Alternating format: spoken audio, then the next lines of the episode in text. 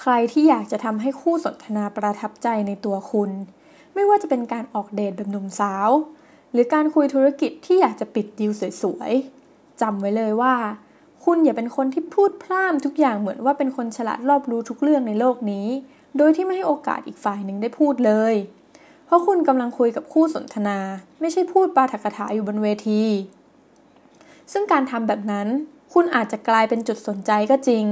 แต่คุณจะไม่ได้เรียนรู้อะไรจากคู่สนทนาเลยถ้าคุณอยากให้การสนทนาของคุณเปลี่ยนประสิทธิภาพก็ลองตั้งคำถามสั้นๆว่าเล่าให้ฟังหน่อย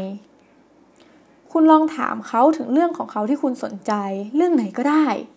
คำถามนี้จะเป็นการแสดงความสนใจอีกฝ่ายหนึ่งและทำให้อีกฝ่ายเปิดใจมากขึ้นระหว่างที่เล่าเรื่องของตัวเองไปโดยไม่รู้ตัวแล้วนี่ก็คือวิธีที่จะทำให้เขารู้สึกไว้ใจคุณมากขึ้นด้วย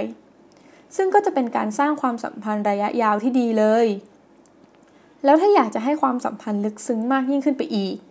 คุณก็ลองต่อยอดบทสนทนาด้วยคำถามที่ลงรายละเอียดของเรื่องราวที่เขาเล่าไปได้อีกไปลองกันดูนะคะว่าคำถามง่ายๆอย่าง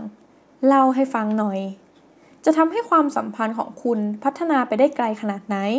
สวัสดีค่ะ